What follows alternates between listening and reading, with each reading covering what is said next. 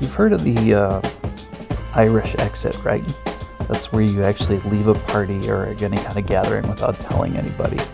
Totally different than the Midwest exit that sometimes takes hours and there's a lot of opes and hey, we'll see you again and watch for deer and all that bullshit.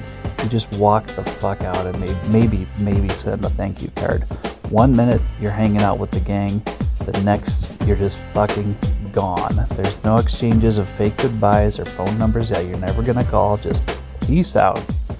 We thought he was in the bathroom, but there's really no way a human could survive a dump that'd take that long or do that much coke. I'm decent with the former, but the reason that I've got these dents in my head is that I tend to do what I call the Superman exit.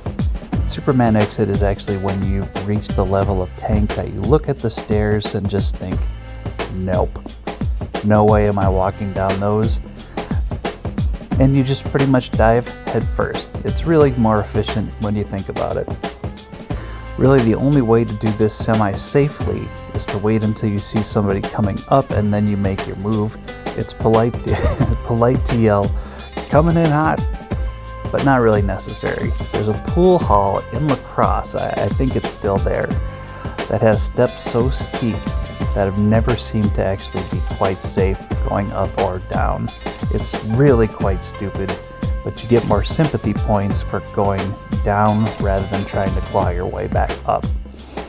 I did this at the very first party that I attended in La Crosse and was actually thinking about this the other day after being chased around by a woman with what can only be described as a pistol grip dildo while she was semi nude after downing multiple bottles of woodchuck um, and have continued that, that tradition since. At my worst, I went headfirst down through, down through uh, the drywall at the house and ended up actually in a completely different, completely different room.